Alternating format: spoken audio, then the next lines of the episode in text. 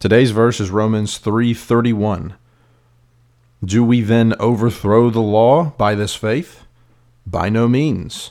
On the contrary, we uphold the law. This is Jonathan Porter. Thanks for listening to Remnant, my daily verse by verse devotional. We are working our way through Paul's letter to the Romans one verse at a time.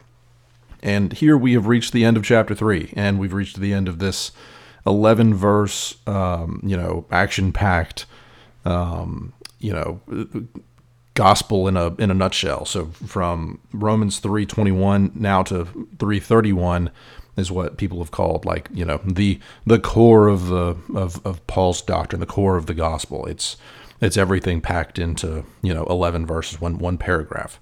Um, but what's interesting is this is not really like a concluding, even though this concludes chapter three and concludes this action packed paragraph, it's not really a conclusion statement. It's not a conclusion verse. It's a clarifying verse, uh, which is interesting. Um, why is it a clarifying verse? Because I, I, Paul's envisioning the church in Rome reading the last, you know, five or six verses and saying, well, I mean, clearly the if, if the law if the law doesn't, you know, get us salvation and the law we're not justified by by works of the law, what's the point of the law? We're we're you know, we're just throwing out this entire I mean, we we we've been learning the Torah since we were infants. Why are we just throwing that out? That doesn't seem right. And and what Paul is doing, he's he's saying, I'm anticipating that response and I'm um and I'm uh, and I'm making clear like that is not at all what I'm saying. Law is still as important as ever. There's just something even more important now. I think that's what he's trying to say. Um, my um, my ESV study Bible in the in the notes it says uh, it, it ends by saying when Paul says we uphold the law, he also affirms the abiding moral norms of the law and thus anticipates the change of antinomianism, to which he responds more in more fully in chapters six and seven. Um, maybe by chapter six and seven, I'll figure out what that word antinomianism means. That's not within my uh, current vocab, so uh, and I'm not going to look it up. So that you know what this is essentially this is this is a concept that's going to be unpacked later, apparently in chapter six and seven. I've read other places that um, this is this is also like a transition into in a chapter in some some of the concepts we'll talk about in chapter four. So there's a lot going on in this one in this one verse. But what I want to focus on, you know, Paul Paul is saying that the law is not nullified but fulfilled. Um, later in, in chapter 10, he's going to say that the law is has been culminated in Jesus, was was culminated in Jesus. Um, it, think of it like the law has completed its purpose. The, the, the law was the law existed um, to point the world towards the coming of Jesus. And since Jesus has come, that's the that's the end of it. And um, what I've what I've read is that it's helpful to think about this verse. You know, we uphold the you know we don't overthrow the law, we uphold the law. Is to think about this verse in the in the context of um, Matthew chapter five verses seventeen through twenty, which I'm going to read for us, and and then we'll we'll talk about how these two fit together and this is so this is um, Jesus talking here. Do not think that I have fulf- that I have come to abolish the law or the prophets. I have not come to abolish them, but to fulfill them. For truly I say to you, until heaven and earth pass away, not an iota, not a dot, will pass from the law until all is accomplished. Therefore, whoever relaxes one of the least of these commandments and teaches others to do the same will be called least in the kingdom of heaven but whoever does them and teaches them will be called great in the kingdom of heaven.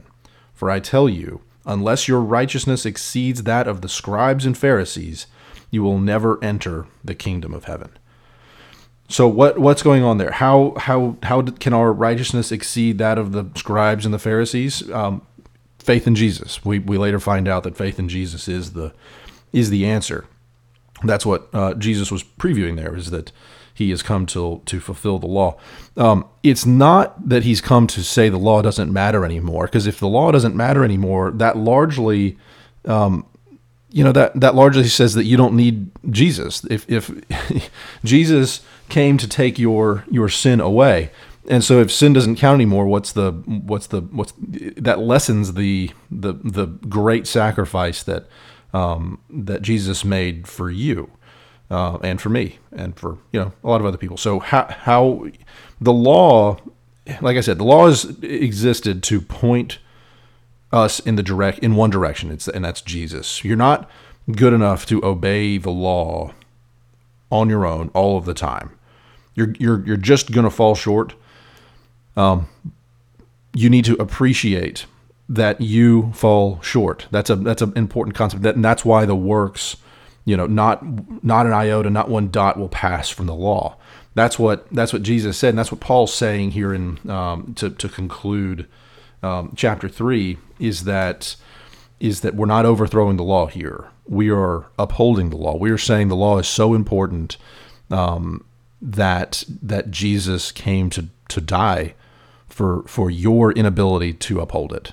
That's what that's what Paul is saying is is that um, is that is that that has been taken from you. The the other day we talked about the difference between um, receiving and taking. Um, Jesus, it, sin is was not his. He was the one without sin, but he came to take it from you, um, and and that's what that's what um, Paul is trying to say here is it's so important. Um, the law is so important. Your sin is so important that that Jesus did the unthinkable for you.